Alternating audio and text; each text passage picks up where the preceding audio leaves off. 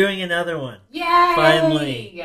Um, the last time we tried, or the last time I remember we tried, we just had a couple bad, and this one started off a little bad. A little rough. Uh, but um, the last time we tried, uh, exterminator came to your door oh my gosh, yes.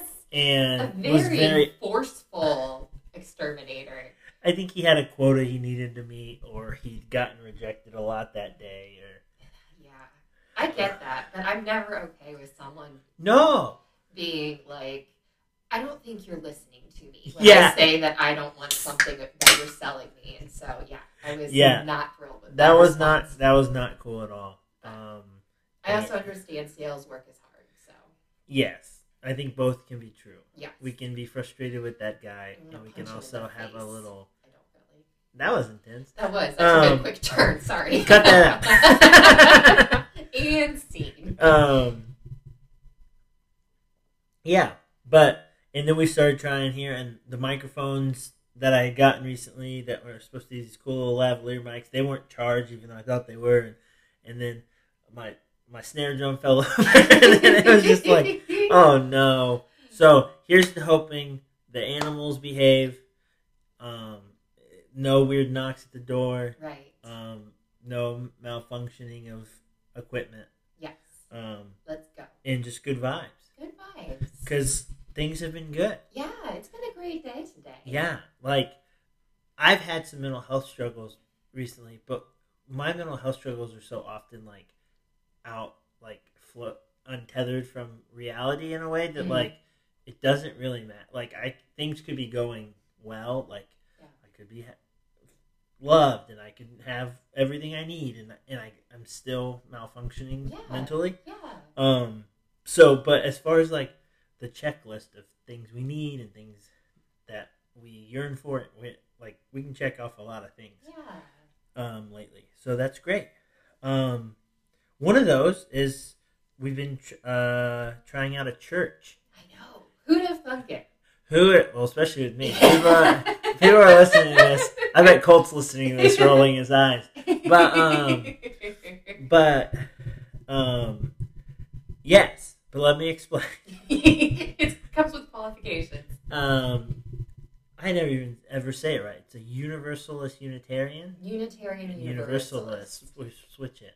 Um, that I actually had found. hmm But um, do you want to say a little about your, like where you've been Yeah. with church and and religion and what kind of made you want to try to find something that works for both of us? Yeah, kind of- I would love to. Thanks. Um, so I grew up in a United Methodist. It was a very liberal United Methodist, though I didn't realize that at the time. Right. Um, but it was very like hippie, touchy feely, get in touch with your spirit. Um, they had a dance team that did like the ribbon dances and stuff around, Okay. and it actually looked really cool. Like it was beautiful, and it, people were just really passionate about art and community and being and loving people well. Yeah. Um, their motto was "Make God's love believable," and so Wow. I know it was really sweet. So I was a- really like that. it was a beautiful church, and I didn't necessarily appreciate it because it was also an older church, and so I really wanted something that was more hip and that my friends could come to. Yeah. Um, but looking back now, it was beautiful, and so I spent some time in like an evangelical, non-denominational church, and like my beliefs have changed from there, um, both uh, socially and theologically, and so yeah, I'm I'm becoming more open to this idea, and I think we'll probably talk about it. This idea of like Christ energy or like Uh-huh. um, God energy. Sure, we can talk about that. Um, so yeah, so um, the I basically left the evangelical church due to frustrations with how they treated um, large swaths of people. Yeah. Um, and it, it honestly broke my heart. Like um, I was a part of a really great small group that I loved, and it um, it kind of dissolved for multiple reasons. And so it was one of those things where like it was just a good time to break. And so I've been trying to figure out what church looks like for me for a while. And Well, a little. What does God look like? Yeah, yeah, I'm Um, still working on that. Yeah, I came across. I love coming across different definitions for God Mm, yeah. because I don't. So anyone that knows me, my my story is grew up around uh, like evangelical, non denominational Christianity, um, very early on was just like this ain't it. Mm. Uh, like 13, 14, um, and w- went through a very like angry atheist phase. Went through like just like an atheist, just like over it. Mhm. Don't don't and and have in the last couple years um re-met what re have reconsidered and kind of uh reopened up to the idea of spirituality Mm. without god Mhm. and and that's where i think definitions of god are really interesting because there's the um there's the old man in the sky definition which i think a lot of Mm. modern christianity Yeah. in america is going off especially what you're talking about these evangelical and that kind of stuff Yeah. um and and so i realize we've made up god in a lot of ways Mhm. and so if we're making up god let's make up the god we want Mm. and so so that the god that works best for all people and the god that that works best for us right Mm. um so i'm in the process of making my own god in a way Uh, and i came across this quote i was actually reading the universal christ Mm. talking about christ energy by richard rohr and he quotes michael dowd who says god is reality with a personality Okay. I gotta think on that. Can you say that one more time? god is reality with a personality Okay. so the truth of what we're living in right, right. All this interconnected all these things that are happening Okay. right but we put a face to it we gotta have we gotta have a salesman right we gotta have we gotta we got not even a salesman uh, um like a mascot we need a mat like Yeah. like there's a reason ba- like basketball teams have mascots and all these things have like um faces of the company and the, every Mm. there's always a because it's hard to it's hard to get our- our head around like the Chicago Bulls but we see Benny the Bull I guess I should use the Pacers example that would have been smart of me but when we when we see Benny the Bull we can kind of it gives it kind of a personality right yeah. um, it gives this large thing that's hard to grasp a Yeah. personality. Um, And I think that's a really useful way to think about whatever we're calling it God Yeah. or consciousness or Christ energy. It's, yeah. um, or whatever we want to call it. Um, it's so interesting because it's hard. Like you're saying this, I'm like, okay, I like, I think I understand that, but I still have this pull from whether it's evangelical or whatever, where it's just like, no, there has to be a definition. There has to be a. Yeah. a well, that's also your, your like science background too. Like, yeah, that doesn't like help. what is, what are the definitions Right. of this, right? And, right? um, you're a person that's often like, but why or why, like, how does that work, or you know, like needing to know everything, yeah. and it's like, it's, but that's why God is a meta. You know, the one I was using for a long time was the um, uh, Joseph Campbell's uh, thing that God um, is a metaphor for everything true and untrue. Um, no, for for God is a metaphor for everything that's true that uh, spans the categories of being and non-being. So every everything that's a mystery. It's, Okay. like, it's a me- basically God is a metaphor for the mystery Okay. of everything. Um, everything that we that is bigger than us, that is um, God, and which means everything. So, do you think that means that as we understand more, whether through science or experience, Uh-huh. like, does that mean God changes? I think so. That's so interesting. I think I think. Well, you see it in the way denominations are changing, churches are changing, Yeah, and, that's true. Yeah. and there's all these different things that pop up. You know, I'm a big Ram Dass guy, and like Right. Ram Dass was just like he's giving a talk and he quotes the Buddha and he quotes Jesus and he quotes Martin Luther King Jr. and you're like, okay, like we're in this, you know, Yeah. like, um, and you know he's very into Hinduism, and so it's it's that I love the idea of a collage God. Mm, Um, take the wisdom from we do we do it with everything else. We don't, yeah. you yeah. know, like it's not like if science if chemistry needs a little help from biology or yeah. then it's gonna take some from bio. It's not gonna like, oh, this is a different branch of science. Yeah, like yeah. you can't do Okay, it. You know that's what? Yeah. Um. So, and so get getting back to the UU church. Uh, thanks, Alexa. Alexa just told us it was time to have dinner. Um, uh, but anyways, um, the yeah, getting back to your church, um, that was the thing that was so fascinating about it Mhm. because I keep saying it was like the form was recognizable as Christianity, I, I would say but the function Yeah. was way different. Yeah. It kind of flows in the way that you would expect a church, Mm-hmm. especially like the traditional like Presbyterian or United Methodist. Yeah. Like you, you have an opening pri- prelude, prelude, prelude, prelude. Yeah. And um, then you have an opening hymn, and then you Mhm. have a prayer, and so they follow that. But like our Off, opening, offertory. yeah, the offertory was it's um, yeah. So, but here's the fu- the function is different. right, Where the offertory, it's not, you know, washed in the blood of Jesus. You Right. know, it's not that. It's the song is today. The offertory song was um, it's Halloween time. Wait, what's it called? uh, Why am I blanking on it? "This Is Halloween" This this is Halloween. Yep, you're right. That's it. uh, from Nightmare Before Christmas, yes. Yeah. which we just watched last night, which we'll talk about more later probably. But um, but that was the offertory song. right, which I love. And I mean, last week it was the Superman theme song, Mhm. and it's it's all it feels it ties almost- in and these tie in metaphoric Yes. obviously today we were talking about halloween before we were talking about the united nations yes, and and, and so kind of power and i Yeah, don't know this exactly. idea of like service and saving the service world. yeah yeah exactly um So yeah, so it's not completely irreverent, but it also it's almost like it doesn't take itself too seriously, which is nice too. yeah and it's it's the truth that it's after Mm-hmm. it keeps it very simple Yeah.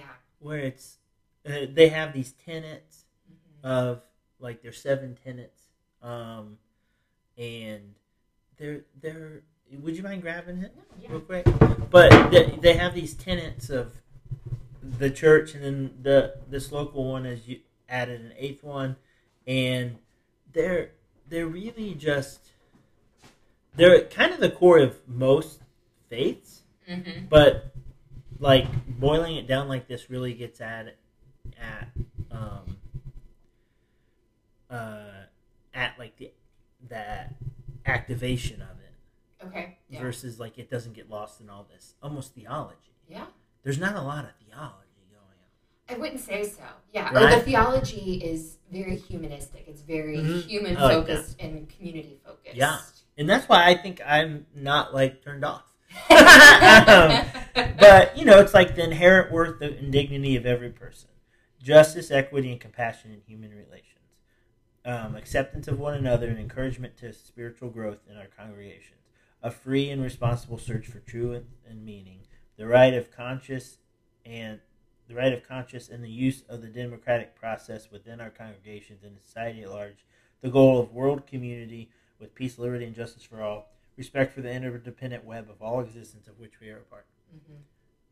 that's theology, but it's boiled way down, Yeah. and it's just like where it's like you said, it's humanistic. Mhm. Um, that was a label I put on myself for a while was humanist, and I don't know how how that works exactly with, but that but it does come down to the human, and then and the way we branch out from there. Mhm. Um, so yeah, so I really like. Did you was did you have anything you want to say about those? Or? Um, no, I love that you could like. I think you kind of said this or did say this, but that each of these can be found in some form Uh, of a religion. uh, But I like that this is. It, it feels collaborative. I think, whereas the maybe religions, it's more of we want to be right uh huh. and we want to make sure we're in the right and, Uh-huh. and we want to take by force almost Yeah. or like convince others that and we you are right. and you need me. Yeah. Like Yeah. you need me to get into to heaven, so you Yeah. don't go to hell. You need me to make sure you stay on God's good side. and maybe this is more just because I'm most familiar with Christianity, so I don't want to say all religions because Right. I don't know enough. But um, especially with that evangelical Christianity, that's mostly what I got. And so I like that this comes at it from a, hey, we're in this together and we are working towards this goal. Like Yeah. it's I don't know. Maybe that is just humanism in its boiled down form. But Yeah. I just, I, I'm that's really beautiful. Yeah, it is. It is really beautiful, and I, I felt that today. Mm. So today we we had the pleasure of participating in the church's um, chili cook-off. Yep. Well, you did. You made chili, and we also participated in their trunk or treat thing, uh, which was so fun. It was really fun. Um, I, I think really I just want to be like a fifty-five year old like mom, Most of the time.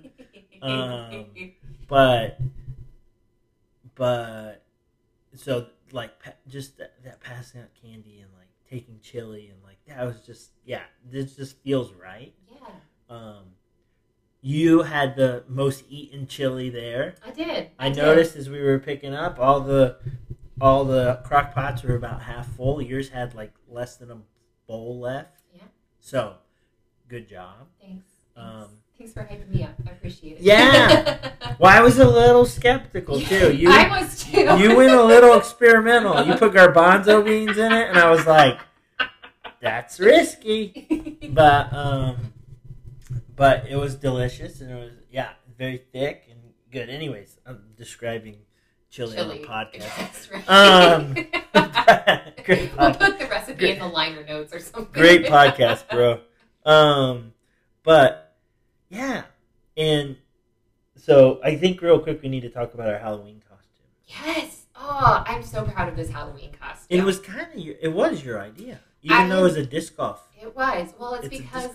I love Halloween costumes. Yeah. And especially creating them from scratch and like kind of making them clever. Like my one of the ones I think I still think would be amazing is the football dividers where the, the 10 yard markers Yep, like I'd be one orange one, you'd be the other orange one, We and we have a chain chain between, us. us. I think that would be amazing. a thirty foot chain. Yes. Um, we would I think we would absolutely die at some point during the evening, Yeah. but it would it's wrapped around like a light pole. Can't figure out how to get untangled.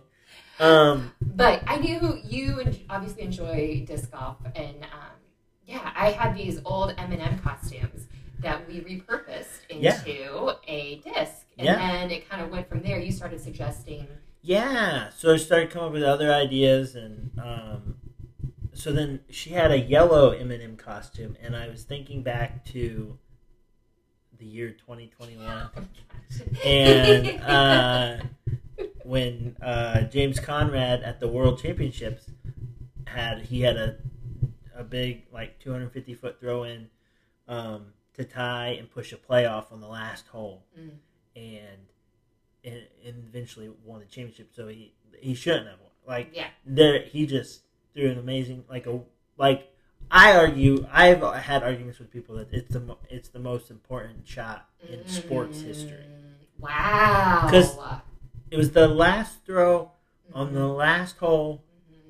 Of the World Championships. It doesn't go in, Mm. and from 250 feet, which is a really hard shot even for a pro. It he's done. Yeah. and he put and then pushes through and has the playoff and wins. Yeah. um, against one of the best. against the, the best player of all time. Yeah. Uh, that's a great point. And um, so, anyways, nerd nerd time over. uh, well, not quite.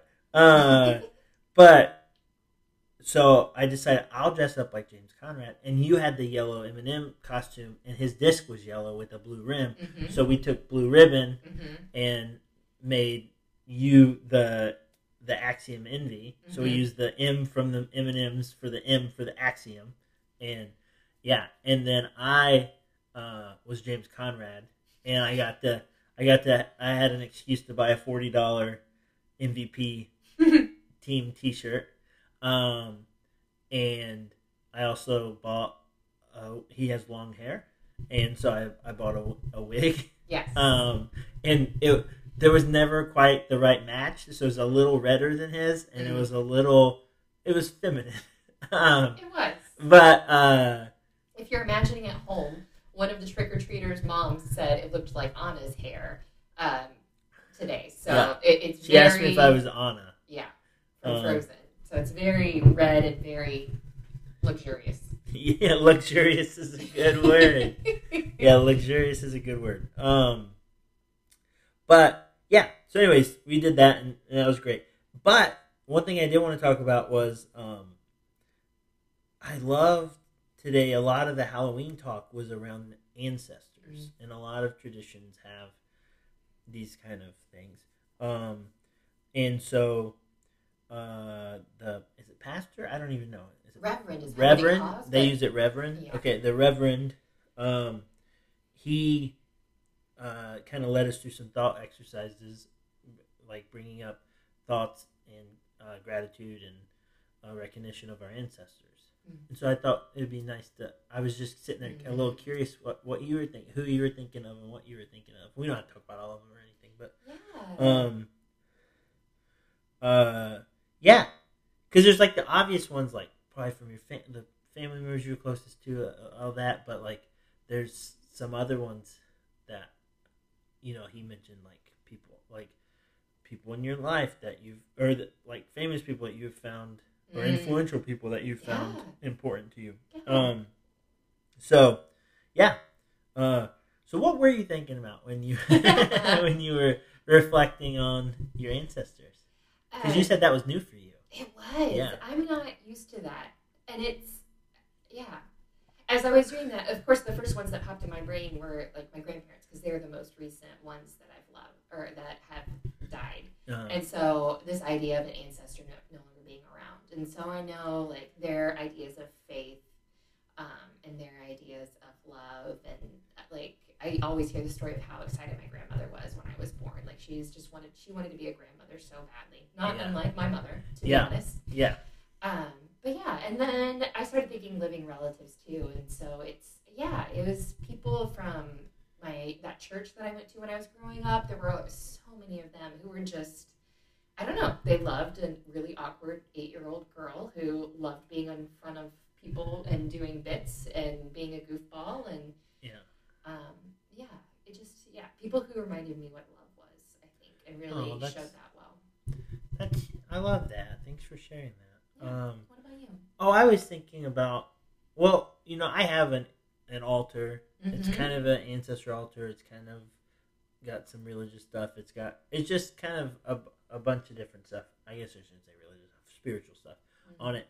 Um, but um, so I was thinking, you know, a lot about my uh, grandparent, my grandparents as well, my uncle, um, and but I was thinking also, I Ram Dass encouraged me one time, like in one of his talks, um, to put a picture of yourself as a child on your altar, Oh. and your child self being your one of your ancestors, those who came before you.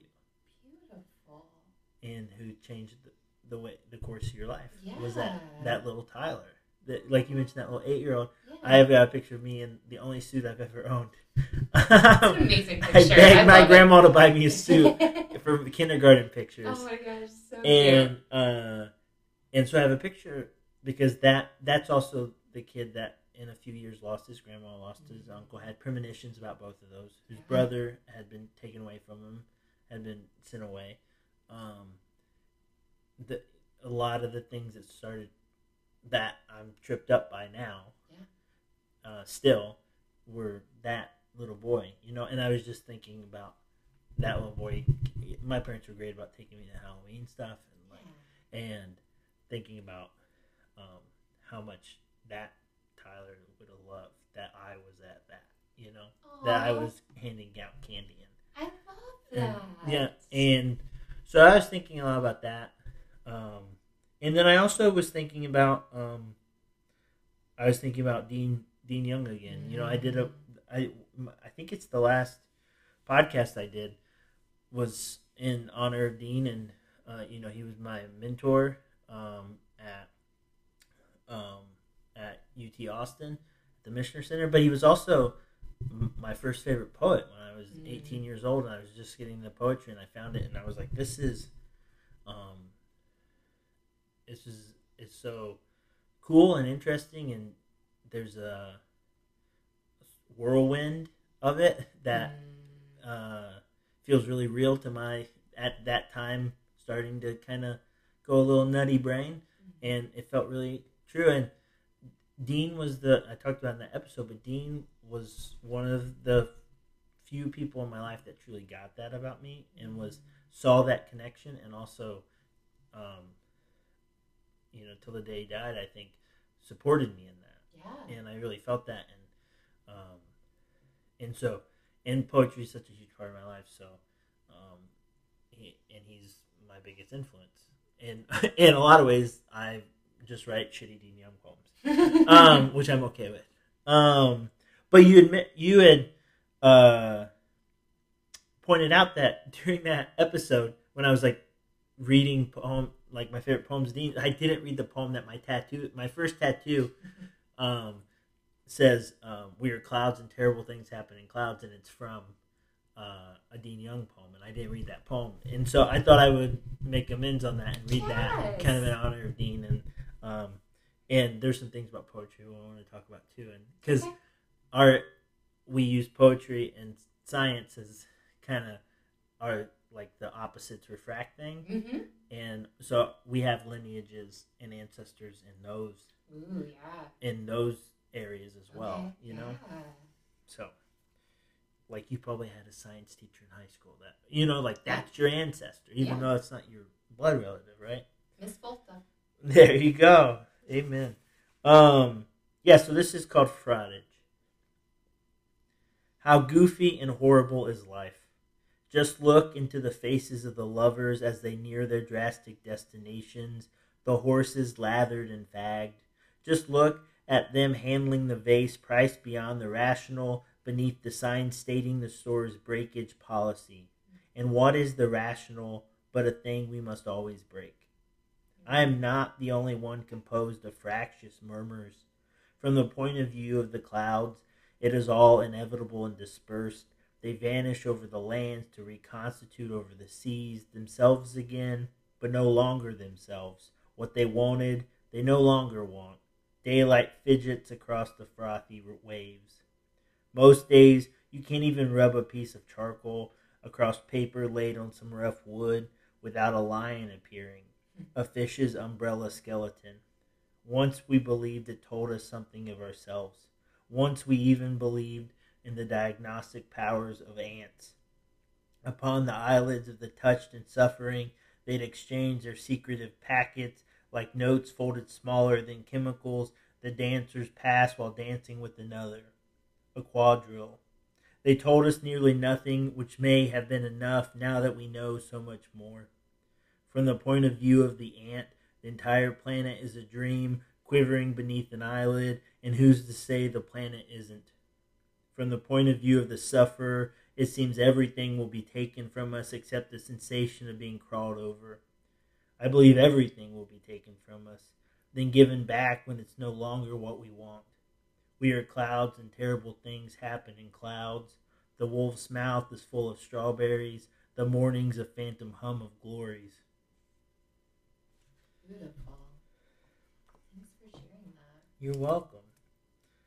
Um, so that I just feel like that poem just from the from the start, it like how goofy and horrible is life, right? Like here we are, um, and and it takes you on this kind of it's a whirlwind, It, and it is. and it's it's a little unsettling, and it's it's honest, Mm. but it's also a little cryptic. It's Mm. it's it, it's like I heard a poet one time describe uh, Jennifer Knox uh, said that in her poem she's trying to like that little paddle with the ball Mhm. in the string. Mhm. She's like says in her poem she's trying to play with that and get that string snapping as hard as it can, Mm. like almost to the point where it's going to snap.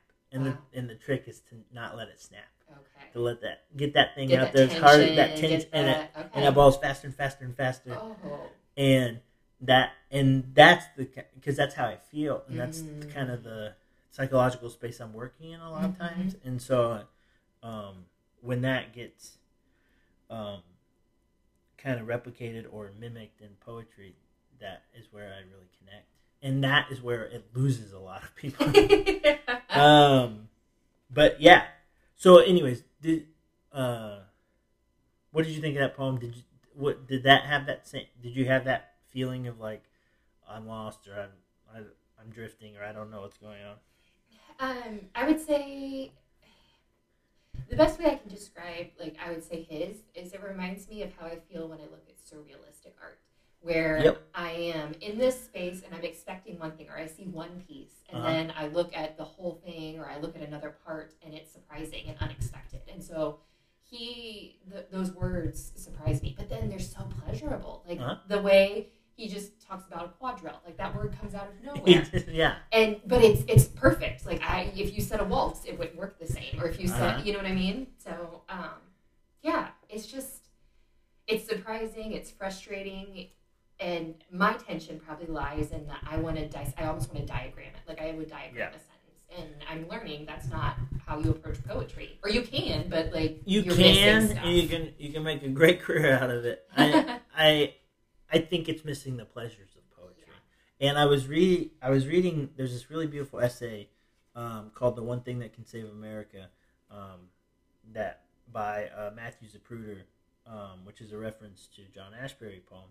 But anyways, um, and in it, it made me think of you, and I was thinking of this where he has received a letter from someone, and they're talking about how um, they anytime they read poetry, it makes them feel like they're doing it wrong Mm, and there's uh, it feels like they're drifting and there's no place to kind of hold on to and they're Mhm. just it's this drifting. And and this is what he says.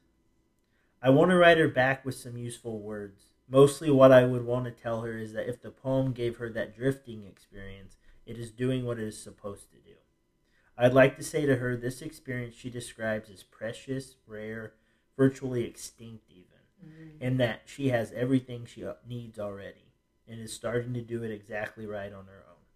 And that the preservation of this drifting experience is the purpose and promise of poetry. mm, So, the thing that people are skeptical about, are worried about, are concerned about is actually the thing that um, that it's there for.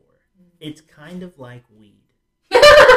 And here, and here is why or drugs when they're used like ritualistically or Yeah. or used well is yes you can get high and get and get paranoid and eat a bunch of food and feel like Mm. crap and and whatever and and be like or get like freaked out and be like why why am i like i love when people like get high or take mushrooms and then they're like freaked out that they're freaked out Yeah. I'm like you took that to do this. Yeah. and that's kind of the same thing is if you just lean into it like yes i'm going to be adrift for a while.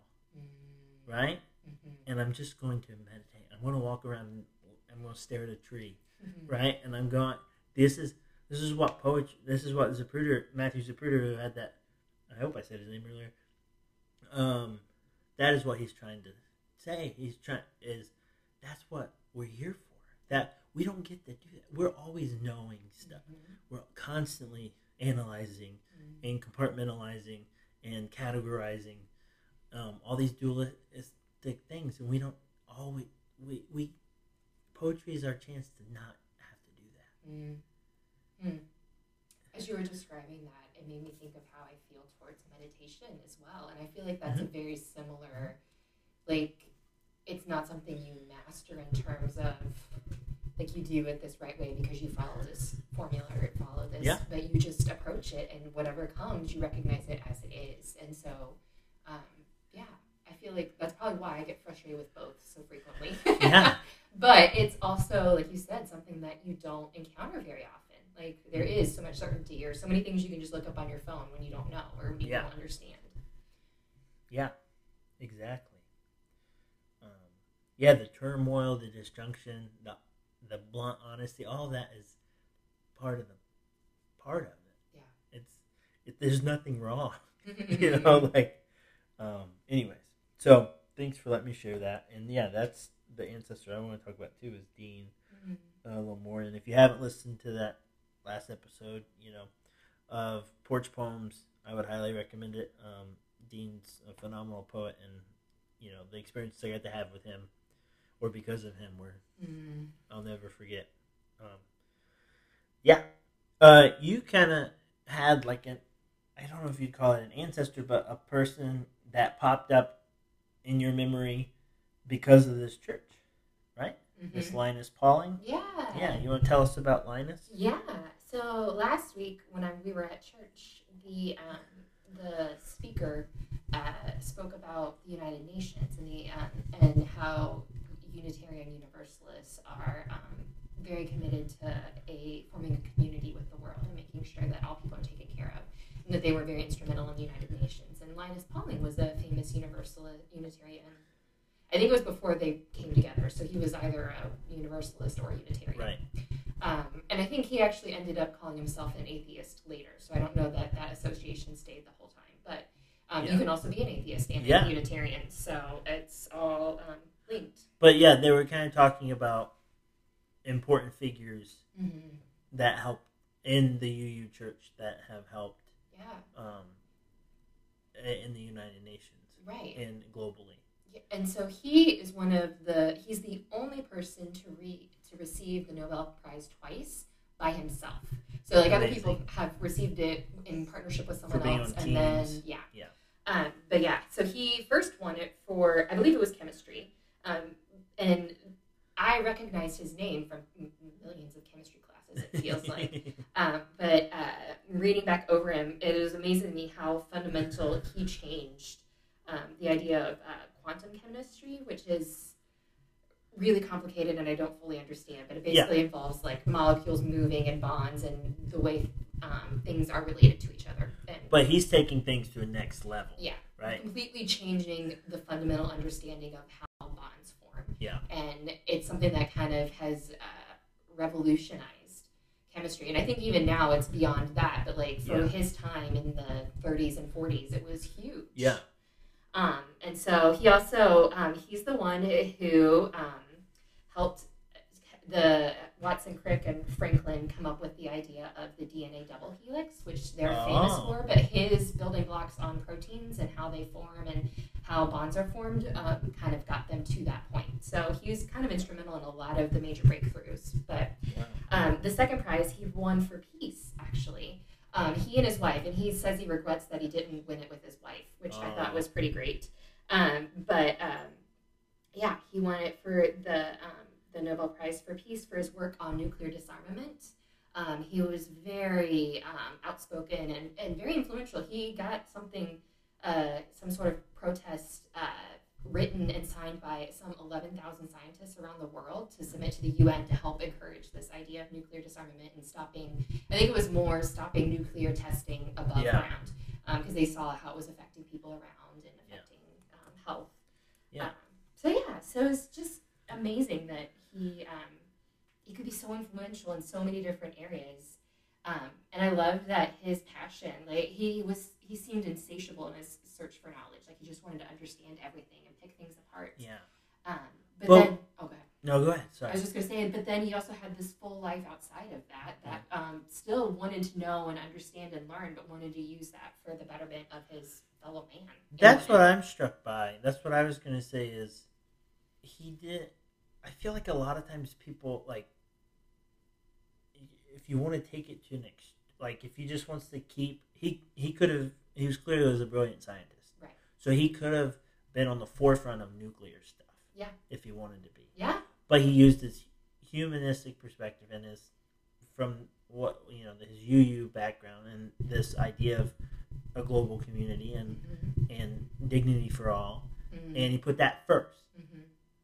over, you know, trying to Become the best. become at- the yeah. vet and just like, no, this isn't okay, Yeah. and that takes tremendous, um, uh, like restraint of the ego. Mm-hmm. yeah. It takes tremendous amount of presence mm-hmm. to to do something at that level.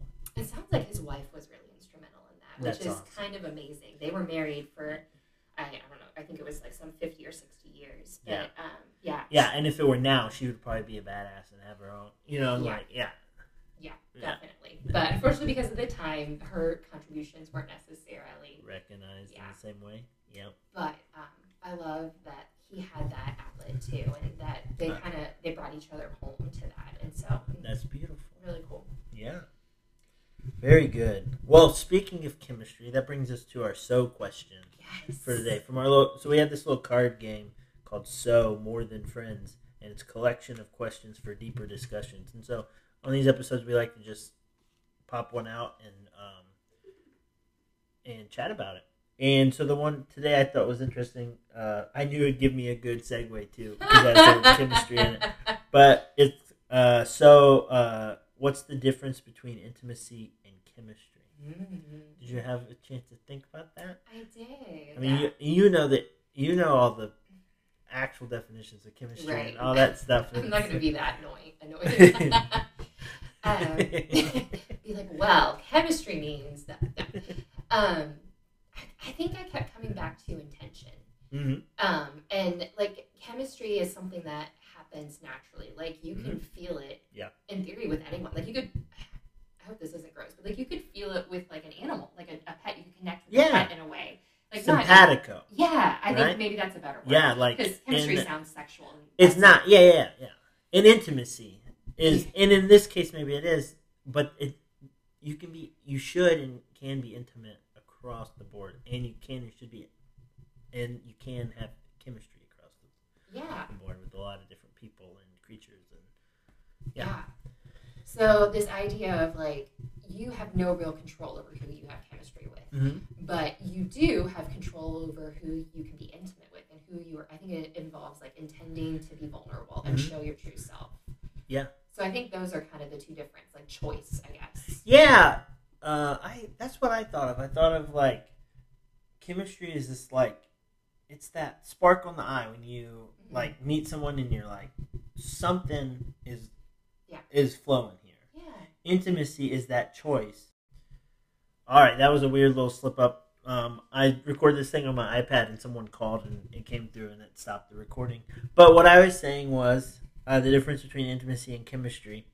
Um, as Beth said, uh, chemistry is like a natural thing, and intimacy uh, is something that's more created. Mhm. Um, I yeah, I saw him as like because I started thinking about can you have one without the other, Mm, and I like I think chemistry is probably um, really in- integral for intimacy. Like you Mhm. probably have it's probably a prerequisite in a lot of ways to Mm. have true intimacy. Okay. yeah. You probably have to have some sort of chemistry. Sure. Um, but but I was thinking about us, and what we've talked about it. It's in the name of this podcast.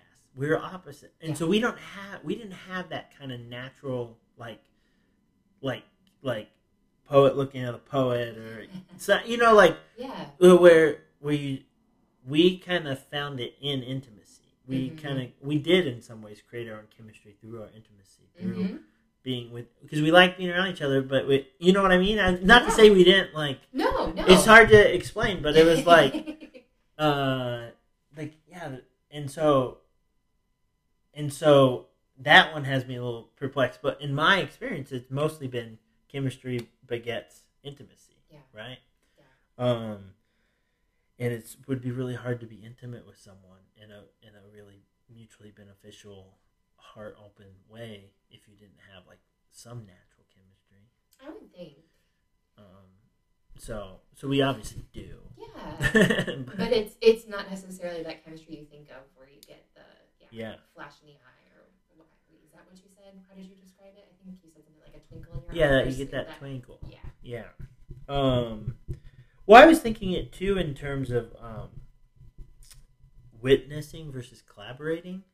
Ooh, okay. So, um, chemistry is like an automatic, like you and I are in this together, and we're Mhm. kind of collaborating. Like we're we're having Mm. this mutual, pleasurable experience, Right. whatever that looks like, Yeah. And intimacy is that next step of vulnerability, where not Mhm. only are we now, but now you get to watch me, like be vulnerable, Mm, and you get to, and I trust you to watch me be vulnerable hmm you know, and that's where like sex comes in, or Mhm. like other things we describe as intimate, Yeah. right? Um, like that really comes in when you let the other person be a witness to you in your vulnerable states, Yeah. in your naked, literal or not, it's literal or figurative nakedness. Yeah. Um, It's really hard for to let you see me cry. Like I, Yeah. it's painful. yeah, But it's also one. Sometimes we can't avoid it because we're in the same Yeah. house. But Yeah. that's it's that intimacy and showing that I trust you enough to handle my full self. and for that to go well, Uh-huh. we have to have good chemistry. We have to so, naturally yeah. just be vibing. Because if we're because we have times where we aren't vibing. And it it's sex doesn't really work right. Like being like having a conversation about a relationship. It's not a good time for that if we're not Yeah. in sync. But once we are, then that opens up to this level of intimacy where all Mm-hmm. those things now are working beautifully. Yeah. Um, yeah. Sorry, I talked a lot on that one. Do you have anything I- else you'd like to say? No, I love how you described that. I hadn't thought of them as kind of being tied together. I kind of saw them almost as opposing. Like, you know, you can start with chemistry, but if you want it to be intimacy, it has to be it has to develop into something else. But Yeah. I like that it's almost um, I don't know. I, I like that word prerequisite. Like Yeah. it's, it's it's it's the formative seed that kind of builds into the possibility of Yeah. Um, yeah. All right. Well, n- b- before we get out of here, we got to hit a couple of last things. Um, so we just see what kind of recommendations we got for our friends out there. mm-hmm. Um, what's something that you've experienced or noticed or listened to or whatever recently that you think other folks should? Yeah. Um. So it's very funny because I wouldn't have described myself as this, but I'm really enjoying basketball. Oh no! oh. No! What are you saying? Oh no! No, for? it's beautiful. I just feel sorry for you. oh no! Well, the NBA season is in full swing. the NBA season. So I've been watching my fair share of basketball. Yes, I've you been have. learning some some names and some some yeah rules. You and, ha- like, have any hot takes for for the listeners? no. No one should ever listen to my hot takes. but um, yeah, it's just been it's been an enjoyable thing to do together and just kind of that. unwind at the end of the day. Mhm. Um, and yeah, I love seeing. I mean, you amaze me with how much you know and how Yeah, you can be like, this person had this, blah blah blah, and um, It's disgusting. it is not. it's back. no, it's I can't remember shit Uh, like about anything. We go to trivia and I don't know anything, but as soon as an NBA question from the '90s pops up, I'm like, when I was eight years old, I like got it, and I like, I don't know, it just stick. It stuck back then, and it still sticks now. yeah. Now I think it's the podcast because I listen to Mm. so many You podcasts. So there's weird, um, I always have a basketball podcast on. You know, You're very knowledgeable and like to stay up on like what Yeah. people, how people approach it, and you like getting different ideas. Of, Yeah. yeah, people's perspectives. but I'm so glad you enjoy watching game because I've kind of taken over the TV at night. um, with my NBA League Pass with Pacers games, and um, so I'm glad you're enjoying it. yeah, it's been fun. It's been really fun. Now, if I start catching you watching them alone, that's when I'll be like, uh oh Wait a second. Uh, How about you? What do you want to share with our? well, thanks for sharing. I'm just so uh, that was so cute that you said that. I love that. Um, I would like to talk about the new album by Charley Crockett called "The Man from Waco." yes. Um, Charley puts out like two albums a year, and a lot of it's like sometimes he does a lot of old country covers, but he does a lot of his songs, and I'm just amazed. Mhm. Like, if you put out an album a year, that's amazing. Yeah. But he puts out like two a year, and wow. uh, you know, one of them was called Ju- Jukebox Charley, and I think that's a really apt thing. Um, and the thing is, when when I first listened to Charley Crockett, I was like, these are just country songs, you know. And then I really started listening more, and I saw him live, and that always really helps. And they're nothing innovative in that way, but they're really spot on Mm. and they're they're doing that and some of it he's got some like some rhythm and blues kind of Mhm. vibe and stuff to it some smooth stuff but a lot of them are just straight up country songs Yeah. and um just really spot and you see it live where his band's really tight he's got like the big belt buckle and the cowboy hat and he's he's just he's playing the part he is the part Mm-hmm. and he and he's very confident and he moves around he does a little honky tonk dance in his cowboy boots and um and yeah, and the like I said, the band you can tell a lot about country people if their band's really good, if they're really Mm. tight, and his band's always really tight. And then, um, yeah, but yeah, we're it's one of those albums that just feels really right on vinyl. Mm-hmm. It's got the crackle and Mm-hmm. and yeah, it just it just feels right on vinyl. Is the way I can think about it. He does amazing sad songs. He does.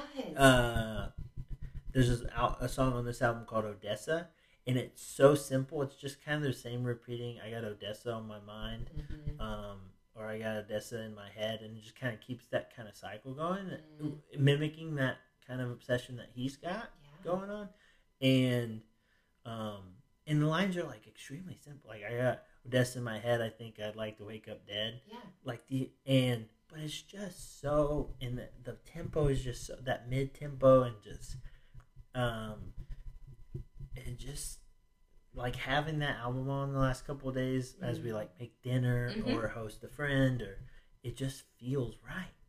Um, and I'm extremely excited. We're gonna go see him uh, uh, at the Vogue here in Indy um, the Sunday after Thanksgiving. Yeah. So I am super excited. if anyone hears this and would like to come, you're invited, unless you're gonna murder us. Um, otherwise, you're welcome to come. That took a turn. Just covering my bases. I'm just covering. I'm not accusing any of our listeners of being murderers. I'm just saying, please don't come and murder us. Uh, you can come and hang out. Uh, I'll buy you a beer. Yes. I will brave you not to murder us. no, no, no, no, no. That wasn't a bribe. That's just me being nice. Um, but yeah, love Charley Crockett. So check that out. The man from Waco. Uh, yeah. So then let's finish up with some gratitude. Yeah.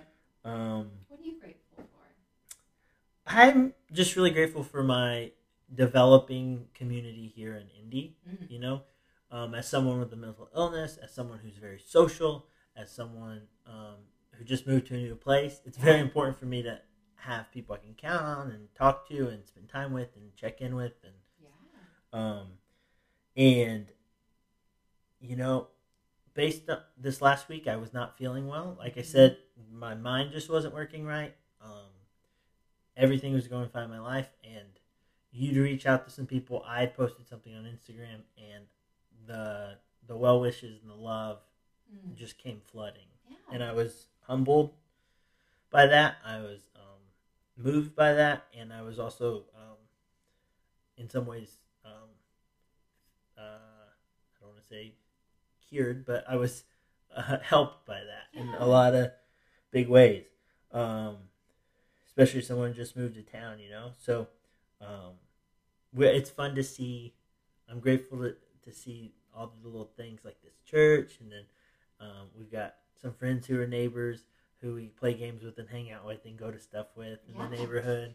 We got that. We got our friends that go to show. You know, we're like finding all these different people, like and figuring out and like of your friends who are also my friends, and like we're um, and just seeing that all kind of come together. And a big one too was um, in the last week or two, uh, on two separate occasions, uh, buddies of mine from Elwood came down, to visit and hang out. Mm. um, and that was huge, yeah. um, for sure. That was really, um, uh, yeah. And so just making me feel settled here. I'm really grateful for that and for the people who are do- helping me do that. I'm. That's great. What about you, Beth? What are you um, grateful for? I am grateful for a lot. I'm grateful that we have a cat that you probably just heard meow really loud. Um, she's our outdoor cat, come inside cat, who is the loudest creature in the world. Her name is Melba, after the great country singer Melba Montgomery. Mm-hmm. And she's very cuddly and likes to sit on you whenever you lay down. But I've enjoyed having her in the house. I'm grateful for Halloween. I love dressing up and Do You once claimed this was your favorite holiday. It's it's up there. I think it is. I think it is. I just love like this idea of being playful and pretending and being someone you're not just for a day or Okay. um I don't know, just exploring, I guess. Like Yeah. yeah. Not that I have a hidden side. You got a lot of delight too today out of handing out candy. oh my gosh. I haven't seen someone be so stoked to like see kids in costume. Like and the kids in the little parade at church Oh with their costumes. You were just beaming. I was because they're so stinking cute. I just love the joy of it brings. So yeah. that's been great. Um, so yeah, I've just it's been a nice yeah, lots of good things happening. I know it's been a struggle week too, and I hate that you weren't feeling um, well, but I'm glad that you're feeling better now. Yeah. so that's been Well, good. thank you. We did it. Yay! Opposites refract number seven, I believe. Seven, part two slash one, Part- part, like, eight. We've tried so many times. Um, thank you for listening, Yes. y'all. Um, yeah, I'm gonna try to do a few more things on this feed. Start doing some interviews again. Um, I probably before the weather gets too cold, I need to do a porch poems. Um, yeah. Um, I got distracted. I just looked out the window and there's a um, squirrel stealing one of my gourds. Um, So I'm grateful for that squirrel. Um, that way I don't have to do anything with that gourd. Um, all right. Y'all be well. Stay safe.